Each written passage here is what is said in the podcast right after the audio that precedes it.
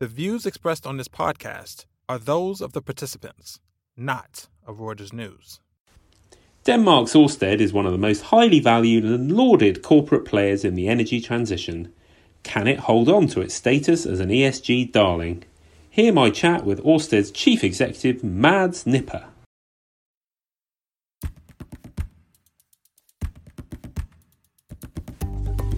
Welcome to The Exchange, a conversation with the key people of interest to business and financial professionals around the world.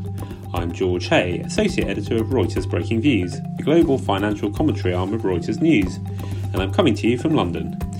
For this week's episode, I chatted to Mads Nipper, the newest chief executive of Denmark's wind titan, Ørsted. We talked about the ESG investors who have sent Ørsted shares up to rarefied levels and whether they should be backing the transition of heavy emitters as well. We also talked about the company's pipeline of projects, which it hopes will allow it to stay in its favourable market position. And we also discussed why green hydrogen is such a big deal for the producers of renewable energy.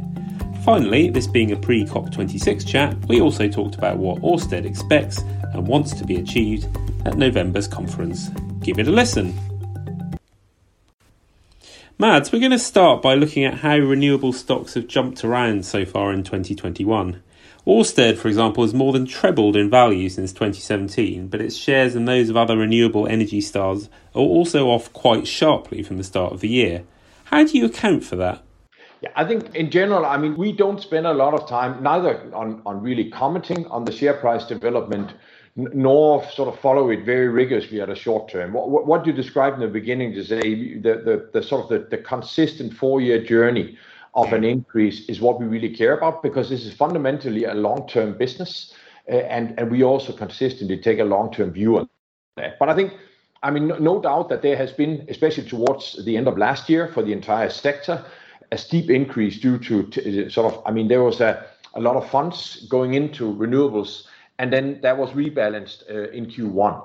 So the way we tend to, I tend to look at it when I see the shares of, the entire industry, is that if you if you isolate what probably the slightly extraordinary development in Q4 and the normalization in Q1, it's a much sort of it's a much flatter and, stable development, uh, or and even an increase that continues the trend. And I think those things will happen occasionally, uh, but, but again, our focus is to not be sort of too fo- too focused on the short term, but ensure that the consistent uh, year-over-year increase continues. Right. Yes. absolutely. I mean, how? Why do you think that this kind of change in the renewables, the funds going into the renewable sector, happened at the start of the year? What changed? It's not because people suddenly think that there there isn't going to be an energy transition, is it?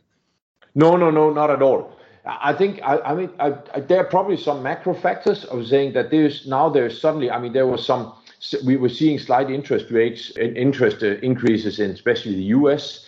and that also changes some of the fundamentals in the market about what shares are attractive. And that is why sometimes you go for in that environment could go to rebalance a little bit too much towards value stocks. But there were a number of those things. That I have not yet talked to any investor or analyst who doubts that the long-term sort of thrust behind renewables is going to change at all. Uh, and I think there were no sort of company-specific sort of uh, information that should dramatically change that, neither from Ørsted or some of the other big players in the industry. So honestly, I think that this was something where where, where it is it, it it was something that probably led to a rally with with also with the scarcity of some of the sort of pure play players in uh, in the industry and then uh, and then that was rebalanced due to a few uh, external factors, such as, for example, the slight interest rate, uh, rate increases we saw, especially in the U.S. market. Right, fair enough. So you had a capital markets day at the beginning of June, and you increased the capacity targets that you, you were kind of working towards in the long term. But I mean, one of the things that underpins that is you expect global wind capacity to roughly triple to, to by 2030 to over, over two terawatts. And I just wondered, you know, you, obviously you can do what you can do to work towards your own targets, which are a kind of sizable chunk of that. But a, a government's doing enough to help. You know, what what what needs to obviously if the if the if the overall kind of market doesn't grow in the way you think it uh, will, then that won't be great for you. So, what what what are governments doing? Are they doing enough? Do you think? I d- I don't think anybody can ever do quite enough because the world is on a journey where we where we where we radically need to increase the build out of renewable energy. And I think in many cases we are seeing governments do a really good job. In other places things are moving too slow, but in general we should all apply the mindset, whether it's industry or government, that we should all probably do even more. Right. Uh, and I think if, you look at what are some of the things that could be going uh, even even better, it, it would be something like making seabed and land uh, and permitting processes both more available and also more predictable and, and effective. Right. Because honestly, I think that we are seeing, and that's really great, we are seeing more and more countries and, and even regions stepping up on committed targets, saying we will reach this capacity by 2030 or 2040 or 2050. And that's fantastic because that's where the journey starts but it needs yeah. to be followed by, by very swift action. And, and in our the industry that is currently our, our main business and where we have a clear global leadership in offshore, we, we are seeing that making seabed available fast enough uh, is is is not happening everywhere. It it needs to be even faster. Right. And what are the kind of things that are stopping the governments from doing that? Like, why why aren't they being made fast enough? I think it's because one of the reasons is that there is that, that it's a complex complex stakeholder uh, picture. Uh, I mean, uh, we we are as as we also announced at our Capital Markets Day, we've said that no later than 2030, ideally before, we would be biodiversity positive because we need to to ensure that that build out of renewable energy happens in pact with nature and not sort of at the expense of nature or biodiversity. But but that is something where, for example, Natural England or others, they obviously, for very good reasons, as they should care about what are the biodiversity impacts. That takes time. And also, there are other stakeholders such as fishermen uh, unions and so on that need to be taken good care of. And and I understand that it's difficult, but given the urgency of the situation that we need to radically increase the build out, governments and regulators around the world need, together with the industry, to face that Uh, that that those complexities and deal with them more effectively than we do today. Right. I mean, uh, would you would you say you, the UK and the round is is quite a? I mean, the UK is obviously quite a big part of your portfolio at the moment, and probably yeah. will stay stay that way. I mean, would you say the UK is kind of towards the most progressive end or the most kind of active end in terms of the kind of things we're talking about and preparing the preparing the pitch for new wind? No, absolutely. I think I think the UK has done many really good things, especially for offshore wind. I mean, uh, UK has together with Denmark sort of been the front runners. They have the the, the, the largest installed capacity of any country in the world. So and, and and also installed a really effective sort of support scheme with the with the contract for difference that have really helped accelerate the build out. Yeah. Uh, and, and and then I think it, this is a matter of keeping momentum in everything from again, yeah, making seabed available at something that will keep the, the, the technology competitive, uh, but also to ensure that that very thought through grid upgrades happen to accommodate for the even sort of larger share of renewables that will inevitably come. So, so there are some structural things where the U, even the UK that has been and is a progressive country will, uh, will, will, also need to take some long-term measures that are that are necessary to support the continued development of, of offshore and by the way also of other renewable technologies. Hmm. But I mean, obviously, as with any market, you can't you can't be totally clear that the government will do that. And I mean, how how should how do, you go about thinking uh, about the kind of robustness of your pipeline relative to to anyone else's, or or when you when even when you're uh, assessing a competitor's pipeline, like mm. how, what, what's is there a way of thinking about the kind of how robust those are because you've, you've got all these I think you want to be at 50 gigawatts by 2030 and how much of that is stuff that you've already got you know you've already yeah. kind of nailed down and how yeah. much is stuff where you're making an assumption that you will kind of because you are a big player that you will win certain amounts or enough to kind of hit that target. And what's the situation for you? And and like, how do you benchmark yourself against you know your competitors? Yeah, and, and yeah, uh, very good question. We because this is one of our key strengths as not only the largest but also by far the most experienced developer in offshore wind. We do have a very big pipeline of sort of uh, of, of 50 plus gigawatts in, in offshore alone. And what we did, and we also communicated that publicly at our Capital Markets Day, we actually split that in what we call substantiated pipeline and opportunity pipeline for the very reason that substantiated pipeline is something we, uh, we, we sort of say this is something where we have a very high likelihood of actually making that happen. Where some of the opportunity pipeline is more saying we are working on it, we are looking at it, we are developing it, we're continuing to mature the opportunities, but but but we don't quite know how likely it is. And that is where we, we are trying to introduce that narrative because we, we, we don't think it's a good thing for anyone if if uh, if if all developers around the world just throw around sort of super high gigawatt uh, pipeline numbers because it it may give false promises to what is actually realistic to develop. Uh, but but our our I, I embarrassingly forgot the specific the very specific number, but I think it was it was it was well over 15 gigawatts of substantiated pipeline that we have that we are quite certain will be a, a, a, will bring us safely towards the 30 gigawatt offshore that we mm. target for 2030. On top of that, we, we of course will have uh, additional both from onshore and renewable hydrogen, which will bring us to the bring us to around the uh, to the estimated uh, 50 gigawatt ambition. Yeah. Okay. Interesting. Um, I mean, uh, one thing that is kind of um, one pretty obvious point about renewables is that they're supposed to displace fossil fuels, and as it happens, at the moment, gas prices, especially in Europe, are extremely high for, for a variety of reasons. Um, when you see what's going on with um, oil or gas prices, and you see that they're very high, do you do you kind of fundamentally go, well, that's handy because that increases the relative appeal of of what I sell, or do you worry that it could be a kind of it be a, could be a bit of a threat if it kind of creates a, a bit of a populist backlash because people think that there's too many subsidies going to renewables or whatever, uh, and the carbon price is going up, and that's hitting their them in the pocket. How do you think about that? I think it's it's fundamentally it's primarily a good thing. Uh, you, are right. There is a risk that that the move away from fossil fuels could potentially be slowed down. I don't hope or believe that that will happen, because because obviously with much higher uh, oil and gas prices, then the profitability of that business that we all know we need to get out of will could risk being slower.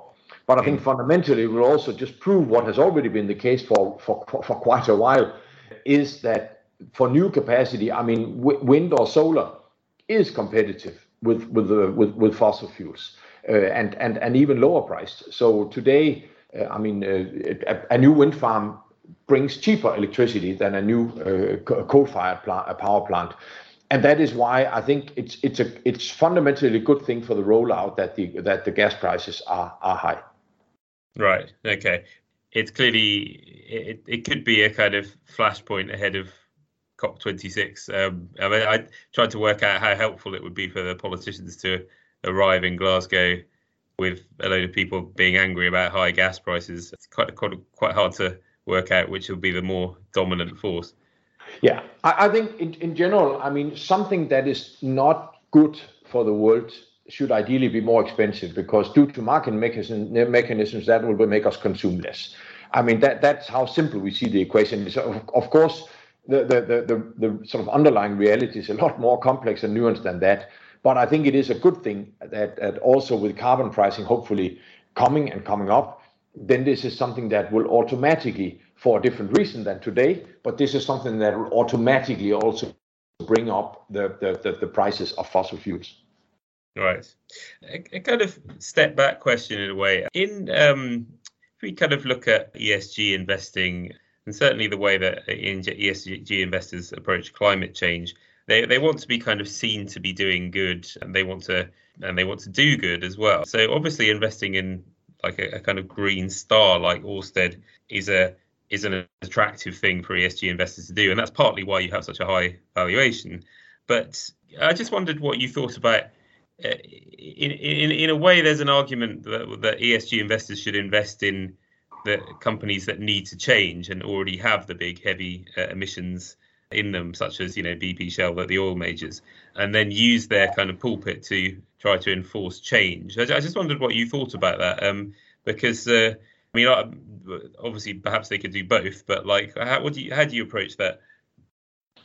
I, I, this is what probably one of the questions that I'll be refrain from being very specific on because I think it's essentially the the, the investment decisions of any uh, sort of uh, big investors should be what what they evaluate in their portfolio is right.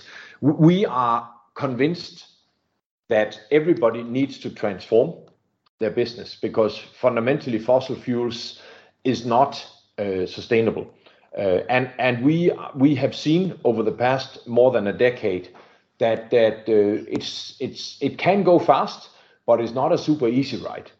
So you can say that depending on what uh, how you weigh your investment criteria, whether you invest in somebody who has already proven that this can be done uh, and is ready to scale even further, or whether you want to invest in somebody who is promising to transform their business, I think is is fundamentally something that the investment committees of the investors will, investors will need to decide. But I can say for sure that we will continue to push and, and also be an inspiration or call it a catalyst for change where we can hopefully inspire everybody else to not just change because we think that everybody understands they have to, but we are hoping that we can inspire others to change faster because we have proven that it's possible. Yeah, well, I suppose I suppose that's uh, kind of the reason why I was asking it. Really, was just Ørsted obviously used to be called Dong Energy, and it used to be a, a, a big a big player in oil and gas. And you know, it's there's been various bumps in the road for the over the last decade during that transition that you've now kind of successfully made. Um, and it's just it's it's quite interesting because it's you know it, quite a lot of the uh, oil majors are in a position where you were maybe you know a decade ago and if everyone just divests from them then if everyone had just divested from you uh, no one had wanted to give you capital 10 years ago then that wouldn't have actually helped you turn into where you are now uh, today so it's just it's it's more just a kind of uh, observation really just about mm.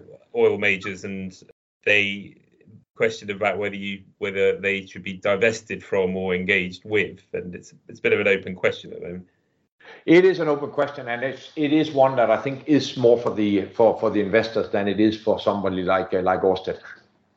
Fair enough. Well, um, I just wanted to wonder. I mean, the European Green Deal is a fundamentally important piece of your strategy going forward. I imagine. How much do you expect to gain from it? How is that kind of translating itself into things that are useful for you at the moment?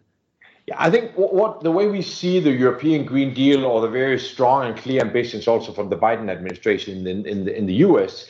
is that th- this is another reinforcement and another sort of sort of comforting factor that the ambitions that have been set out are actually going to happen, because the, the we, we we are starting to see both funds but also policy measures to support the ambitions that are out there, mm. uh, and and that's why the the European Green Deal is something that brings us comfort that we, we will see the transformation happen. Uh, it gives us greater certainty that will happen and even happen at the speed that we are hoping, and that, that also both the EU Commission but also the, uh, the, the, the national governments are seeing. So we are not sitting there and saying, how much money or business would we have made with or without the European Green Deal? That's literally impossible to quantify, but we see it as sort of as a solidification that that the market growth that we are building our plans on actually is going to happen. So we see it as a, as a really positive thing, and also one that will that will make it more likely than not that we will hit even the short to mid-term targets uh, in in 2030.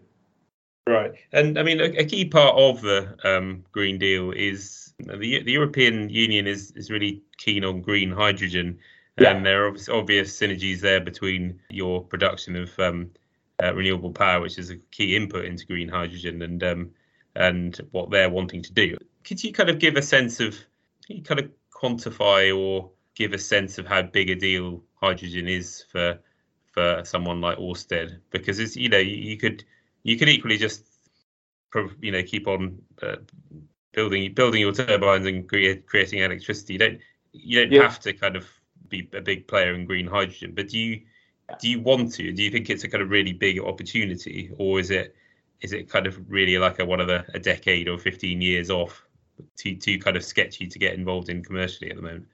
No, it is a big deal, uh, George. It, it, it's a, it's it's even a very big deal because like uh, like over the past decade, uh, in the beginning, many people now, hopefully everyone, is seeing that we need to have a fundamental transformation from fossil fuels to green to to to, to green electricity.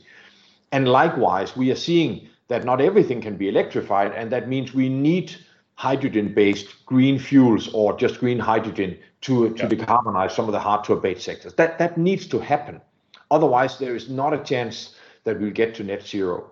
Uh, so, uh, and, and this is a little bit like like Ørsted was one of the one of the first uh, in and in offshore the first to wholeheartedly embark upon an, an, a transformation to, in, in, direction of the future-proof business model. We see hydrogen as the same thing, and obviously as a major generator of green electrons.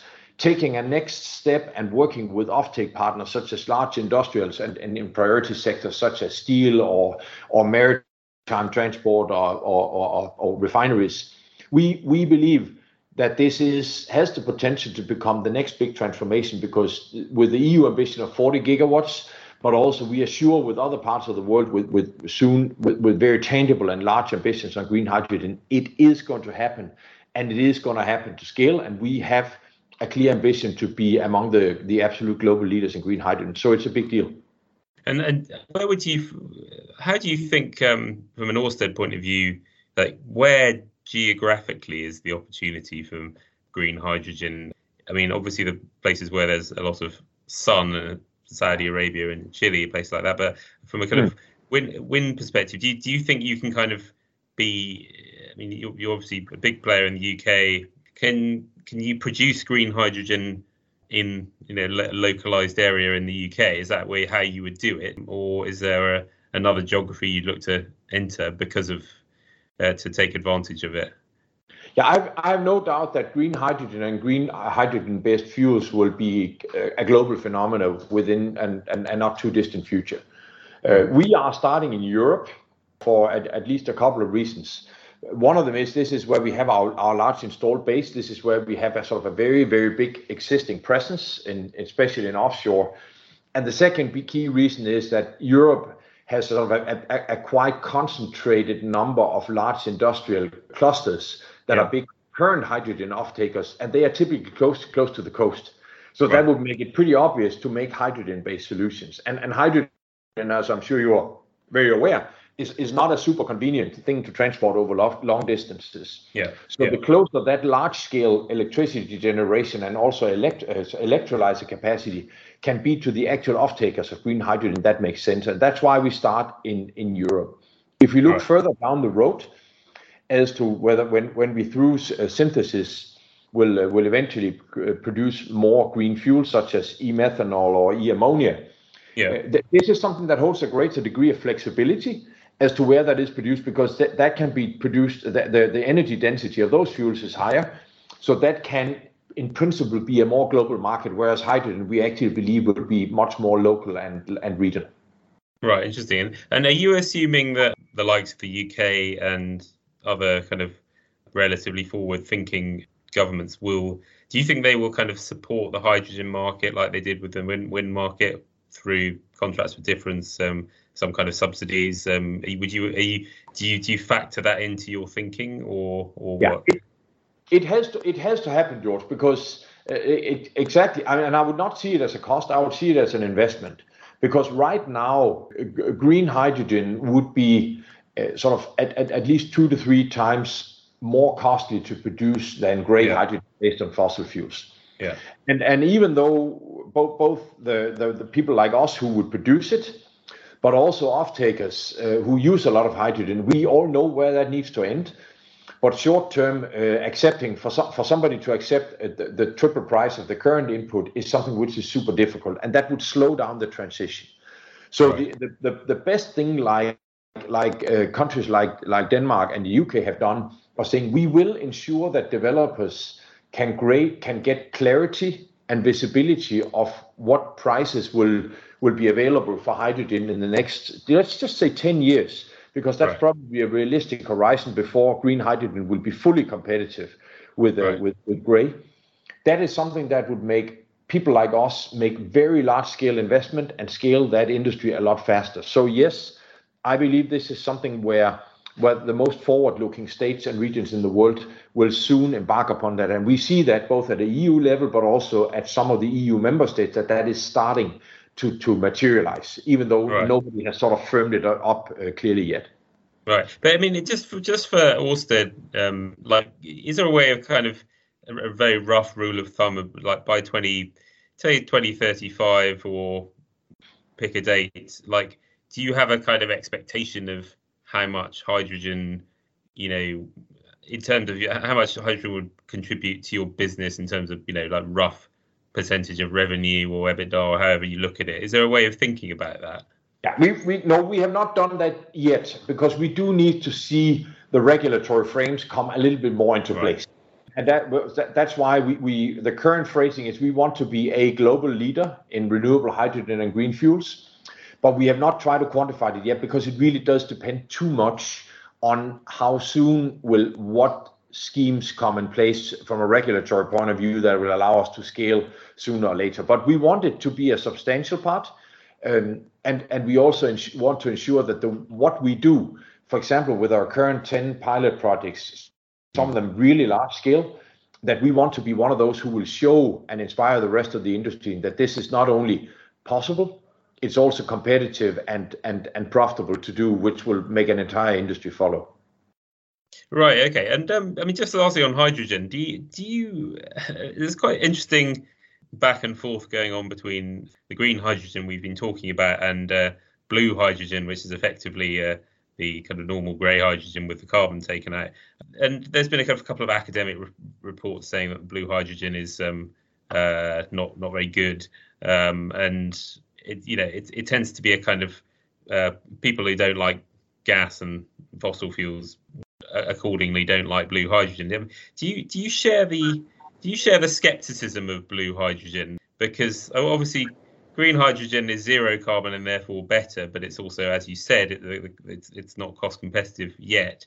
And we it seems like we need a certain amount of hydrogen of some type in order to kind of help decarbonize in the round. So how how do you think about that? Yeah, I think I, I have no doubt that the fundamentally right long-term solution is green hydrogen. Hmm. And I, I actually think that relatively few, if any, people sort of seriously contest that. And, and that is why uh, what is most important to us is that regulators around the world, when support schemes are designed, that they fundamentally push and accelerate the right long-term solution. Mm. Because the, the, I would be very happy if in an in-between period, if blue hydrogen could replace gray hydrogen, that's all good and fine.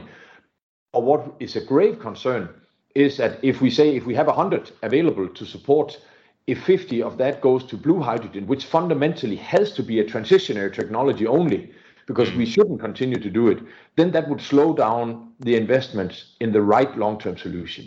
So from a political point of view, I have zero doubt that the right thing to do is to, to wholeheartedly support the acceleration of green.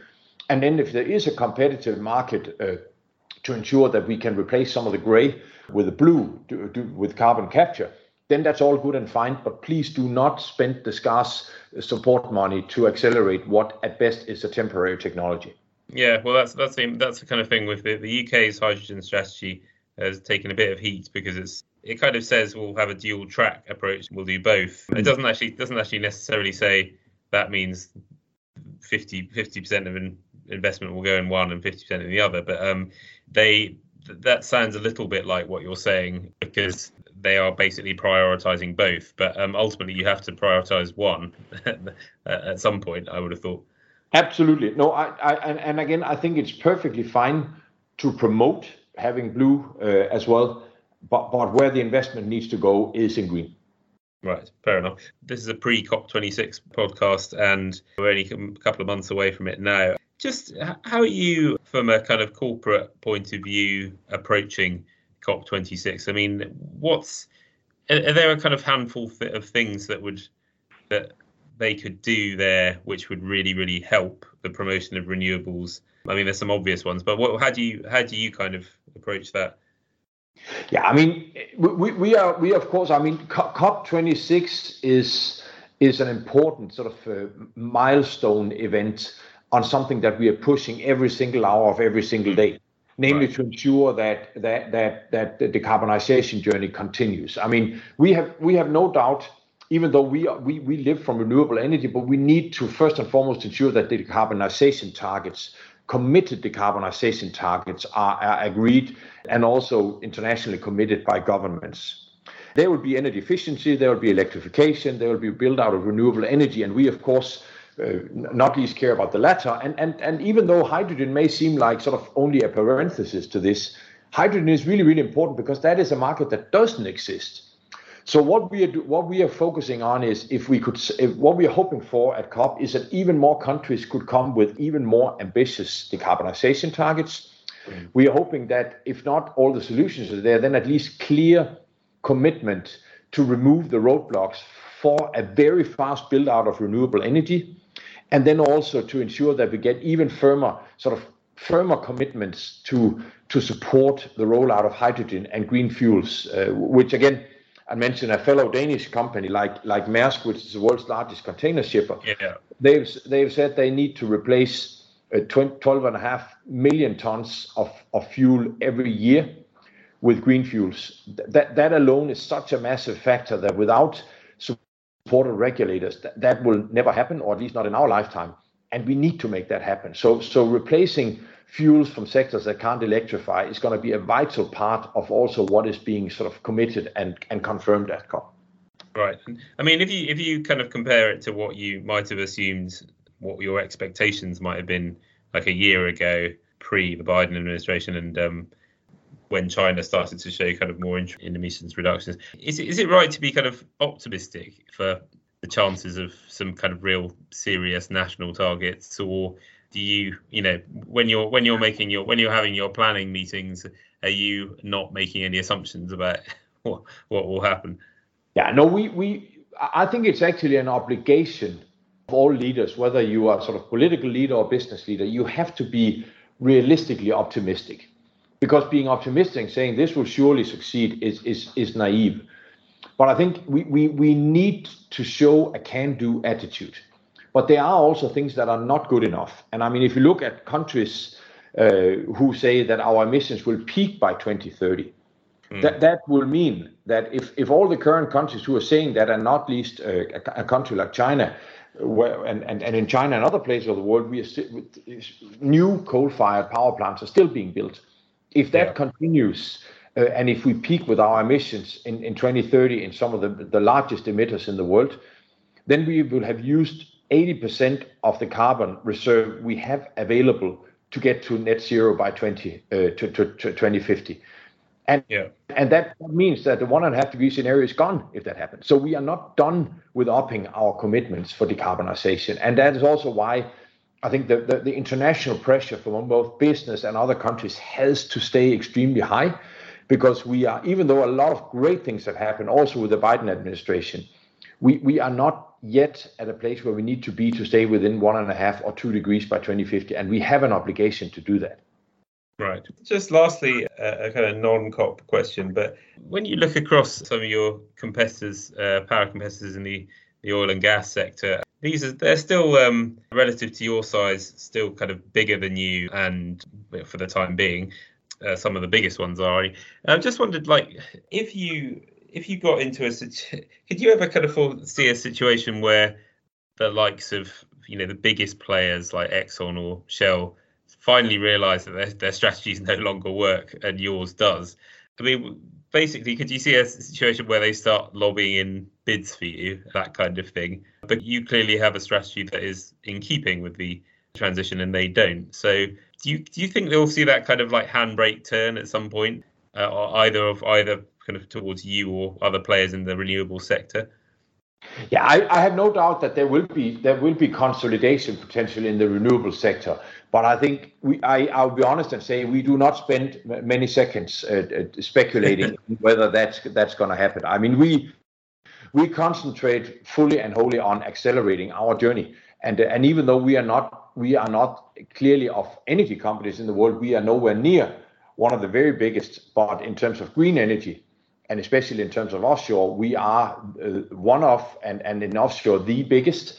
So yeah. we will continue to prove that the scalability is there and also proving that it's not just possible, but it's also something that can that can create a, a healthy return uh, for for investors, but also something that that is value creating, so we can continue to accelerate our journey without uh, sort of needing to work with others. Sometimes we will work with others, but we don't need to And this is what we are we are trying to prove that that uh, that a different path is not only possible, it is possible at a faster pace than most people think. Right. Okay. But um, I mean, and you mentioned when you talk about consolidation in the renewable sector, what would be the what would be the the the the, the driver of that? Do you think? I mean, scale scale matters, no doubt, and we can see that by being by being clearly the biggest in offshore. So when we have scale, for example, on uh, on the uh, UK uh, east or west coast, if we have sort of gigawatts of capacity, our ability to to have scale advantages in terms of both the size and capability of the team, uh, in terms of leveraging or utilizing the same vessels uh, and having economies of scale from that, harbor investments and so on. So there is just something around scale in this business that that that matters, and I have no doubt that with hydrogen, which will take another sort of, uh, it'll be an even more sort of ambitious build out mm. uh, of, uh, of, of renewable energy. Also there, there could certainly be, uh, be, be, be advantages. So scale matters in many places, but what we try to be, and so far I would, uh, sort of uh, humbly say that with, some, some success, we have been able to sort of combine a, fairly sized company with the nimbleness that is needed to navigate fast and act on the opportunities that come and have the resolve needed to make the most difficult decisions to make the transformation. Okay, well, I think we're going to leave it there. That was a really interesting chat. I just wanted to, to say thank you so much for joining us, and we really appreciate your time. Absolutely. Thanks a lot, George. Thanks again to my guest, Mads Nipper, and to you, our listeners, for tuning in. This podcast was produced by Sharon Lamb and Katrina Hamlin in Hong Kong. You can find more episodes on Apple Podcasts, Spotify, and Acast. Also, check us out at breakingviews.com and on Twitter, where our handle is at breakingviews.